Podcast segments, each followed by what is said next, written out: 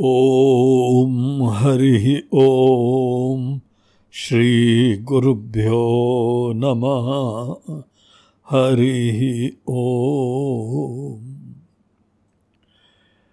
आत्मबोध lesson number thirteen श्लोक number thirteen आइए सबसे पहले आत्मबोध के तेरहवें श्लोक का हम लोग पाठ करते हैं। पंच प्राण मनो बुद्धि दशेन्द्रिय समन्वितम अपंचीकृत भूतोत्थम सूक्ष्मांगम भोग साधनम पिछले श्लोक से एक प्रकरण नया चालू हुआ था, जिसमें भगवान शंकराचार्य जी महाराज, हम लोगों को अपनी उपाधियों का परिचय देते हैं। गलती यहीं पे हो जाती है कि हम उपाधि को, जिसके लिए अनात्मा शब्द का भी प्रयोग करा जाता है, अनात्मा को आत्मा मान बैठते हैं। यही मनुष्य मात्र की समस्या होती है। हर व्यक्ति अपने अपने हिसाब से यहाँ पे पूरे मनुष्य जाति का और दुनिया का अनेकों समस्याओं का डायग्नोसिस करते हैं। उसके कारण की शोध करते हैं कि क्या मनुष्य को प्रॉब्लम है, क्यों पीड़ा है, क्यों संताप है एक अर्थशास्त्री सोचता है कि और कमाई हो जाएगी तो आदमी सुखी हो जाएगा। एक राजनीतिज्ञ सोचता है कि हमारी सोच की यहाँ पे सरकार आ जाएगी तो सबका समाधान हो जाएगा। कोई समाज शास्त्री सोचता है, कोई स्वास्थ्य का व्यक्ति अपने आप से सोचता है। कि हेल्थ के सब पैरामीटर सबके ठीक हो जाएँगे तो बड़ी खुशहाली हो जाएगी। सब लोगों की अपनी अपनी सोच अपने स्थान पे है, बड़ी अच्छी भावना वाले लोग हैं, जगत के बारे में शोध कर रहे हैं, और अपने हिसाब से यथासंभव सेवा करा करते हैं। इस प्रक्रिया में हम लोगों के मनीषियों की क्या सोच है? वो बोलते हैं कि यहाँ पे आज इंसान का जो बेसिक प्रॉब्लम है, वो केवल एक आध्यात्मिक समस्या है। आध्यात्मिक समस्या कैसे है? बोलते हैं, बड़ी सब्जेक्टिव हमारे अंदर कुछ ऐसी बात हो गई, उसके बाद जीवन भर संताप होता है, असुरक्षा होती है, अपेक्षा होती है। ये सब हमारे मन की कहानी है।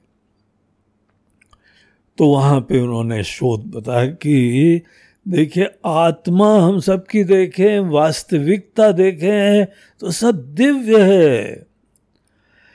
अविनाशी है, सच्चिदानंद स्वरूप है, साक्षात ब्रह्म है।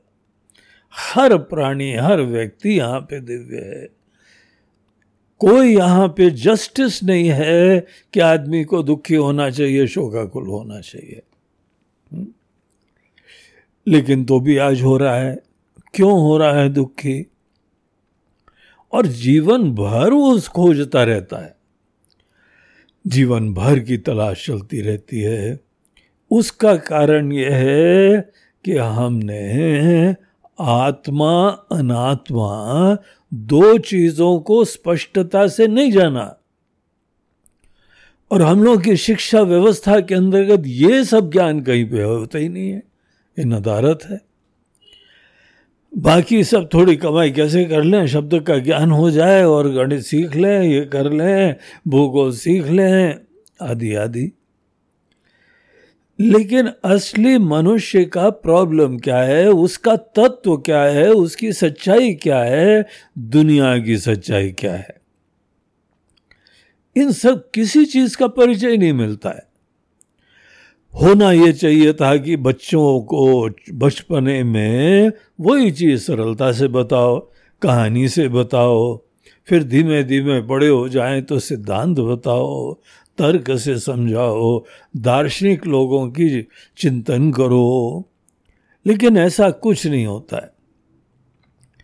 इसीलिए हम एजुकेटेड हो जाते हैं, लेकिन तो भी जीवन में संतप्त रहते हैं। यहाँ देखिए हम लोगों को आत्मबोध में क्या प्रॉब्लम बता रहे हैं? बोलते केवल इतना ध्यान दो। हम सुनिश्चित कह के बता सकते हैं कि तुम्हारे जीवन में समस्या खत्म हो जाएगी। तुमको केवल एक काम करना है। आत्मा अनात्मा का विवेक करो। तुम वस्तुतः क्या हो और क्या तुम्हारी अनेकों उपाधियों के अंतर्गत आता है। तो हमारी उपाधि जो है, वो बहुत ही, इसका एक पैकेज बहुत ही व्यापक है। स्थूल से लेके सूक्ष्म तक, सब उपाधियाँ हैं, सब अनात्मा है। जो वस्तुतः हम नहीं हैं, उसको बोलते हैं अनात्मा। और जो वस्तुतः हम हैं उसको बोलते हैं आत्मा। तो ये जो यहाँ पे हम लोगों को आत्मा, अनात्मा का विवेक करना होता है। और उसमें भी सबसे पहले जहाँ पे भूल हो रही है, जिस अनात्मा को आत्मा समझे बैठे हैं, उन्हीं समस्त अनात्म पदार्थों को बहुत अच्छी तरीके से देखो। समझो, विचारो और ये सुनिश्चित कर दो कि ये तुम्हारी उपाधि है, तुम नहीं हो। इतना जो कर लेता है, वो बहुत बड़ी छलांग जैसे उसने लगा दी है। बहुत सारे मोह खत्म हो जाएँगे केवल इतना सुनिश्चित करने के द्वारा। तो ये पिछले श्लोक से प्रक्रिया चालू हुई थी।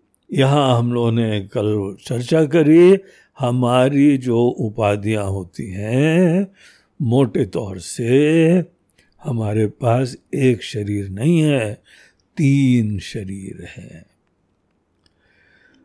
हम लोग थ्री इन वन हैं।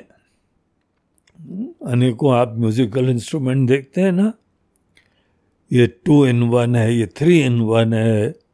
अब तो और भी बढ़ते गए फाइव इन वन है। तो ये जो हमारा शरीर है ना, ये थ्री इन वन है। यहाँ पे तीन तीन शरीर हम लोग धारण करे हुए हैं। और देखो, सब पढ़ लिख के बराबर हो जाता है, इतना भी नहीं पता रहता है, हमारे पास तीन तीन शरीर है। तो यहाँ हमको आचार्य बोलते हैं, हमने आपको बारहवें श्लोक में आपके स्थूल शरीर का परिचय दिया था। स्थूल शरीर जो पंचीकृत महाभूतों से बना होता है, हमारे कर्मों के अनुरूप हमको प्राप्त होता है और समस्त सुख दुख आदि अनुभूतियों के लिए ये एक आधार होता है। ऑफ़िस तुल्य होता है, जहाँ पे हम बैठते हैं और अनेक अनेक इंटरेक्शंस करते हैं और अनुभूतियाँ प्राप्त करते हैं। तो संभवतः आपने कल का लेसन पढ़ के दिन भर यही चीज़ का चिंतन करा होगा, ये भान रखा होगा कि ये स्थूल शरीर है, ये हमारा चोला है। अब आइए, आगे हम लोग चलते हैं। जो अभी तेरहवा श्लोक हमने चंड करा, उसका मीनिंग देखते हैं। पहले इनके शब्दों से जरा परिचित होइए। पहली लाइन देखिए। पंच प्राण मनो बुद्धि दशेन्द्रिय समन्वितम। क्या बोल रहे हैं? कि समन्वितम। ये इन चीज़ों से युक्त होता है। हमारा एक सूक्ष्म शरीर जो होता है। सूक्ष्मांगम, भोग साधनम, हमारा सूक्ष्म एक डायमेंशन है। सूक्ष्म वो होता है जो हम आँखों से नहीं देख सकते हैं, लेकिन मन से भाषित होता है, मन से अनुभव होता है। और उसमें हमारा मन भी आता है। हमारे विचार आते हैं, हमारी ऊर्जा आती है, हमारी इंद्रियों के अंतर्गत का सामर्थ्य आता है। मूल रूप से इंद्रियाँ वो सामर्थ्य होते हैं। तो हमारे पास जो है वो पाँच ज्ञान इंद्रियाँ हैं, पाँच कर्म इंद्रियाँ हैं, पाँच प्राण हैं, पाँच प्रकार के प्राण होते हैं। मूल रूप से प्राण की ऊर्जा एक ही होती है, लेकिन कहाँ कहाँ वो यूज़ होती है, उसके हिसाब से उसका वर्गीकरण करा गया है, और वो पाँच टाइप के होते हैं। फिर हमारे अंदर मन है और बुद्धि है। कितने हो गए? फिर से गिनिए। पाँच ज्ञान इंद्रिय पाँच कर्म इंद्रिय पाँच प्राण मन और बुद्धि।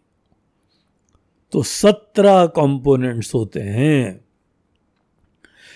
जैसे हमारा स्थूल शरीर है ना, हाथ, पैर वगैरह, नाक, कान वगैरह ऊपर से दिखाई पड़ते हैं। रूप, रंग दिखाई पड़ता है। वैसे एक सूक्ष्म शरीर है जो आप अनुभव करते हैं। लेकिन दूसरे लोग देख नहीं पाते हैं। दूसरे लोगों को आपके मन और बुद्धि के कार्य दिखाई पड़ते हैं। प्राण के भी कार्य दिखाई पड़ते हैं। लेकिन मूल इंद्रिय, मूल हमारी जो उपाधि है, वो इंद्रिय ग्राह्य नहीं होती है, वो साक्षी भाष्य होती है। तो ये हमारे सेवेंटीन कंपोनेंट्स वाला हमारी फैकल्टी है। और इसके बारे में आगे बोलते हैं, ये किस चीज़ के द्वारा बना है?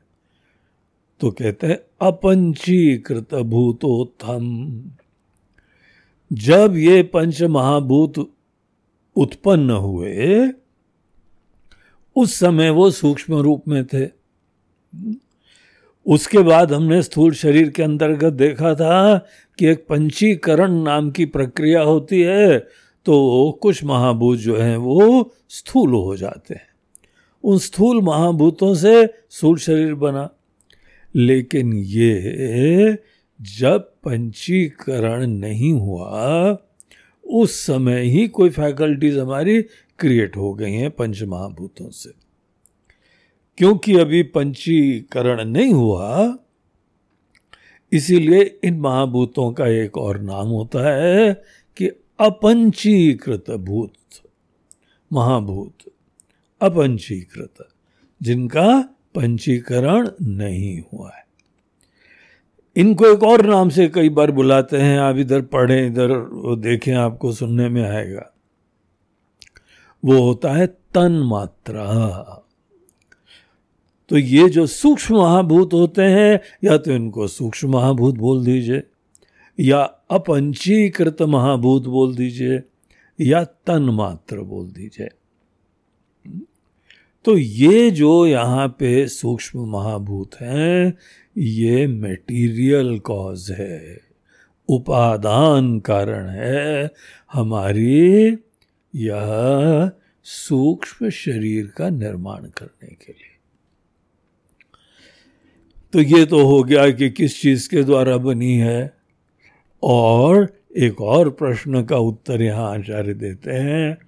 हम लोगों को एक इन्फॉर्मेशन देते हैं, एक डाटा देते हैं।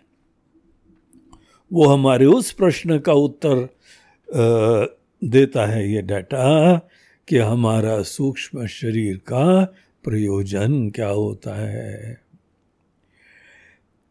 तो यहाँ पे प्रयोजन बताते हुए इसी श्लोक के अंतिम चरण में बोलते हैं सूक्ष्मांगम भोग साधनम.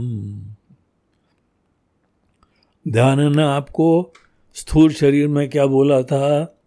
वो था कि भोगायतनम। और सूक्ष्म शरीर के लिए भोग साधनम। हमको जितनी अनुभूति होती है, उसका मीन्स यही होता है। हमारा मन, हमारी बुद्धि, हमारे प्राण, हमारी इंद्रिया। इसी से तो सब अनुभूतियाँ होती हैं। हम कॉन्शियस होते हैं, उसके बारे में जो है कुछ अनुभूतियाँ लाते हैं फीलिंग्स लाते हैं, निश्चय करते हैं। यही हमारे अनुभूति के अनेकों जो है कंपोनेंट्स होते हैं। इन्हीं की वजह से अनुभूति की गहराइयों में जाते हैं। तो साधन हर व्यक्ति का अनुभूति के लिए उसका ही सूक्ष्म शरीर होता है। तो बहुत इंपॉर्टेंट होता है। स्थूल शरीर हमारा बैठा रहे, लेकिन मन कहीं चला गया। अब कई बार होता है ना कि क्लास में हम बैठे हुए हैं, मन कोई किसी और चीज़ से चिंतित है तो वहाँ पे मन चला गया। सामने जो है, कोई खड़ा हुआ है, हमको दिखाई नहीं पड़ता है। हमारे शिक्षक लोग टीचर्स कुछ बोल रहे हैं, हमको सुनाई नहीं पड़ता है। रजिस्टर ही नहीं होता है माइंड में, क्योंकि मन जो कि अनुभूति के लिए साधन रूपा है। वो हमारा उपलब्ध नहीं है, वो कहीं और घूम रहा है।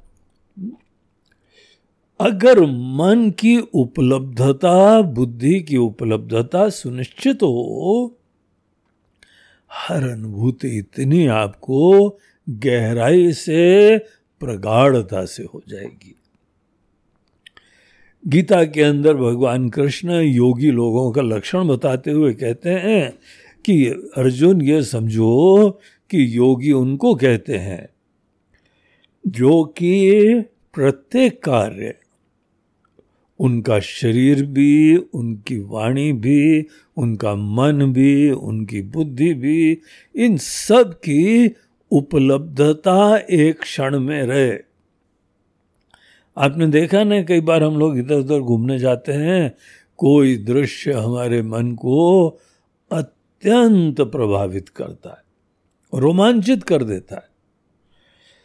अब एक चीज़ का ध्यान दीजिएगा कि उस समय हमारा मन पूर्ण उपलब्ध था। हमारी बुद्धि भी खुली थी, संवेदनशील थी, विचारशील थी।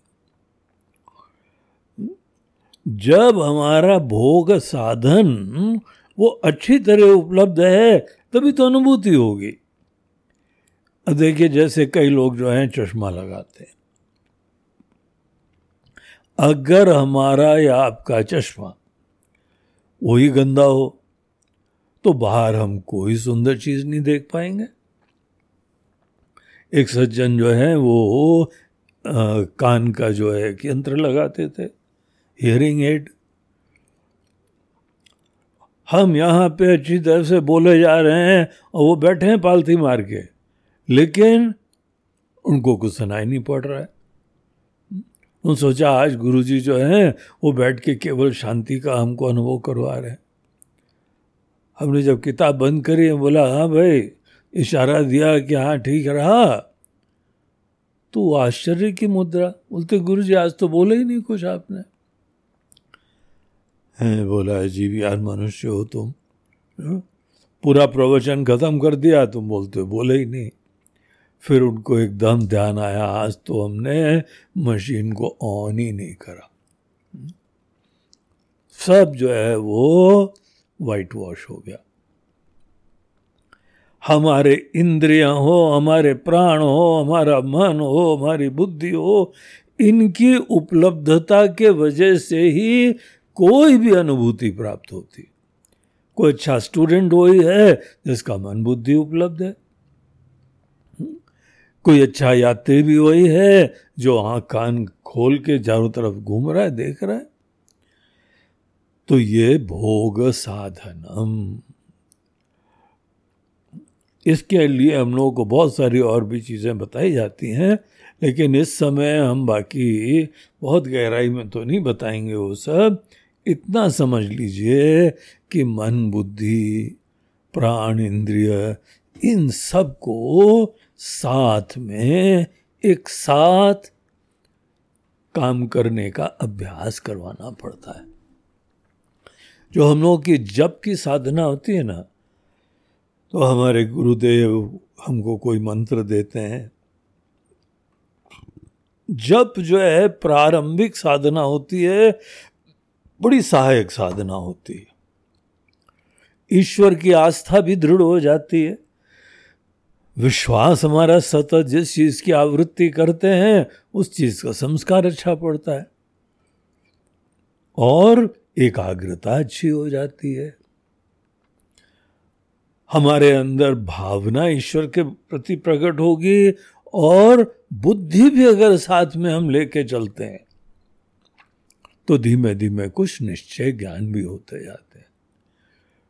जब एक ऐसी साधना रहती है जिसमें आप अपनी पर्सनालिटी को इंटीग्रेट कर सकते हैं।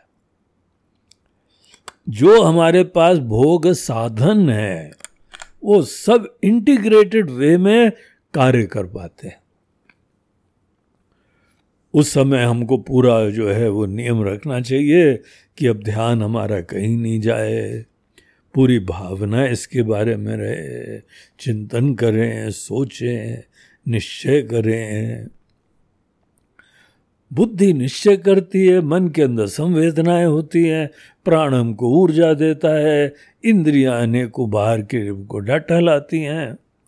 ये सब साथ में काम करना चाहिए। कई लोग तो बोलते हैं, देखिए, मन और बुद्धि दो बहुत अच्छे मित्र होते हैं। लेकिन एक मित्र जो है वो अंधा होता है और दूसरा लंगड़ा होता है। मन बहुत तेज़ी से भागता है। सबसे द्रुत गति से भागने वाली दुनिया के अंदर जो भी एक वस्तु है वो मन है। हमारी अवेयरनेस एक क्षण में कहाँ से कहाँ चली जाती। देखिए कैसे मन के अंदर ते, तेज़ी से भागता है वो?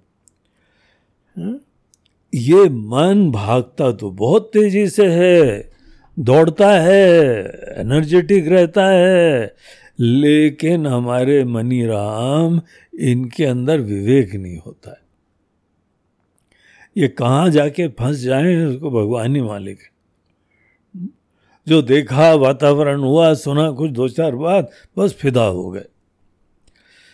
और उसके उपरांत तो फुर्सत में रोते हैं फिर। ये क्या मुसीबत होगी भगवान? अरे भाई, तुम जरा सोच विचार करो। सोच के फिर कहीं रिश्ते रखो, कुछ खान पीन रखो। ये सब चीज़ें विचार पूर्वक करना चाहिए। मन के अंदर अपने आप में विचार नहीं होता है। जो हमारी फैकल्टी विचार वाली होती है, उसको ही बुद्धि कहते हैं। बुद्धि के पास बहुत बढ़िया बढ़िया जो है वो विचार की क्षमता होती है। अनेकों पहलू जो है वो सोचता है। बड़े बड़े जो है वो दर्शन का विचार करता है। अनेकों प्रकार के संशय भी करेगा, निश्चय कर दिया मनन करेगा, मंथन करेगा। ये सब बुद्धि का काम है। लेकिन हमारी जो बुद्धि होती है, सोचती बहुत है, लेकिन चल नहीं पाती। तो मन और बुद्धि दो ऐसे मित्र हैं, एक अंधा है, लेकिन चल पाता है। एक आँखें तो बहुत अच्छी हैं, लेकिन वो महाशय लंगड़े हैं। वो खुद जो है, वह दौड़ भाग नहीं पाते। आइडियल क्या सिचुएशन होगी? मन और बुद्धि को साथ में काम करना चाहिए। हाथ में हाथ पकड़ के काम करना चाहिए। अगर हमको जो है देखने वाला और दौड़ने वाला दोनों साथी हो गए तो नहीं कभी कोई मोह होगा, ना कोई भ्रम होगा और नहीं कोई निष्क्रियता होगी। तो ये मन बुद्धि सब हमारे सूक्ष्म शरीर के अंतर्गत के साधन होते हैं फैकल्टीज होती हैं और टोटल मिला के ये जो है वो भोग साधनम, भोग का साधन कहा जाता है। और आपको एक चीज़ बताएँ, देखिए जब हम लोगों का जन्म होता है, पता क्या होता है? सूक्ष्म शरीर आता है स्थूल शरीर में प्रवेश करता है। सूक्ष्म शरीर वो नहीं खत्म होता है। वो दूसरे पिछले जन्म से सूक्ष्म शरीर ही अपने सब कर्म और संस्कारों का पैकेज लेके यही घूमता है। इसी के अंदर अनेकों प्रकार के सब संस्कार और निश्चय सब चीज़ें रहा करती हैं।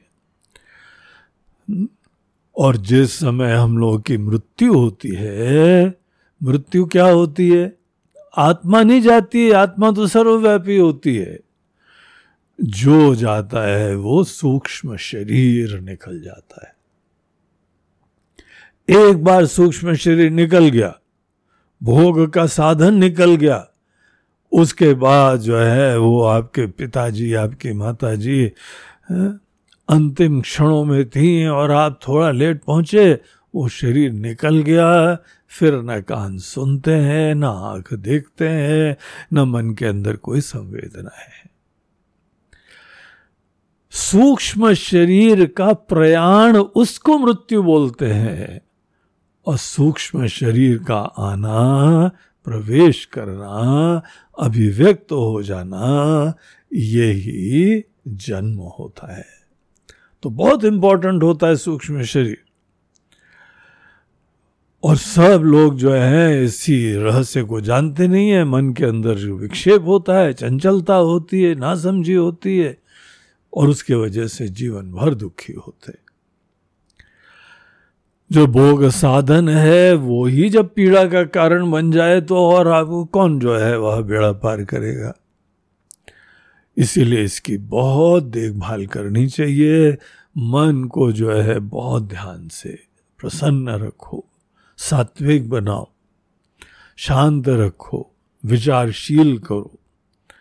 विचारशीलता और संवेदनशीलता ये दो चीज़ें मन के अंदर जगाने से इंसान की अनुभूतियाँ बहुत बढ़िया होती हैं और जीवन में भी बड़ा उत्कर्ष होता है, सफलता होती है। सब मन की कहानी है भैया दूसरे शब्दों में कहें, अब अब आत्मबोध के स्टूडेंट हैं हम्म? सब यह सूक्ष्म शरीर की कहानी है तो इस तरीके से ये जो है सूक्ष्म शरीर हमारा, ये भी एक उपाधि का एस्पेक्ट है ये हम नहीं है हाँ? इसको अंतकरण और बाह्य करणों का कॉम्प्लेक्स देखिए। इंद्रियों को बाह्य करण बोलते हैं, मन बुद्धि को अंतकरण बोलते हैं। केवल करण मात्र है ये, और प्राण तो ऊर्जा देती है। करण कभी वह व्यक्ति थोड़ी होता है। आप तो एक चेतन सत्ता हैं और अपने मन को यूज़ करते हैं बुद्धि को यूज़ करते हैं इंद्रियों को यूज़ करते हैं शरीर को यूज़ करते हैं। हम्म, आप इनसे अलग हैं। तो ये सूक्ष्म शरीर के बारे में भी हम्म, इनको गहराई से विचार करिए एक एक एस्पेक्ट को देखिए और इसमें भी ध्यान रखिए। हम सब चीज़ों के कॉन्शियस हो सकते हैं। ये हमारे ज्ञान का विषय रहता है। जो ज्ञान का विषय है, वो आपसे अलग है। और जो ज्ञान प्राप्त कर रहा है, ये सब भाषित कर रहा है, वो चेतन तत्व, वो सब्जेक्ट होता है, विषयी होता है। इसीलिए अपने आप को, शरीर को, मन को, बुद्धि को, सबको अच्छा यूज़ करना चाहिए। बेस्ट ऑप्टिमम यूज़ करना चाहिए। लेकिन ऑप्टिमम यूज़ का मतलब ये नहीं है कि इसी से तादाद में करके मोहित हो जाएँ और अपना परिचय हिंदू उपाधियों से प्राप्त करने लगे। जैसे कहीं पे किसी नाटक में आदमी ने राजा का रोल प्ले करा और उसके उपरांत इतना मोहित हो गया कि उसकी राजाशाही उतरे ही नहीं। अब लोगों ने समझा, भैया, खत्म हो गया नाटक, अब ज़मीन पर आओ। बोलते हैं, क्या राजा साहब से ऐसी बातें करते हो? हम तुम्हारी गर्दन कलम करवा देंगे। बोला, ठीक है यार, अपनी साइकिल उठाओ, घर जाओ। तो राजा का भूत उतरारो बस तादाद में कर लिया। एक चीज़ से तादाद में कर लिया, उपाधि है, करण है, आप नहीं है। जितने हद तक हम अपनी उपाधियों में आत्मबुद्धि समाप्त कर देंगे, उतनी हद तक आत्मा अनावृत हो जाएगी। पर्दा हट जाएगा। और अपनी वास्तविकता जानने के लिए आप और अच्छे पात्र बन जाएँगे। तो इस तरीके से ये तेरहवें श्लोक के अंतर्गत हम लोगों को सूक्ष्म शरीर का परिचय दिया गया। एक बार हम और उसको पढ़ते हैं, पंच प्राण मनो बुद्धि दशेन्द्रिय समन्वितम अपंचीकृत भूतोत्थम सूक्ष्मांगम भोग साधनम तो इस तरीके से आज का ये तेरवा लेसन इसके साथ समाप्त होता है। हरिओम ओम नमः पार्वती पतहे हर हर महादेव, नर्मदे हर, बोलो गंगा मैया की जय।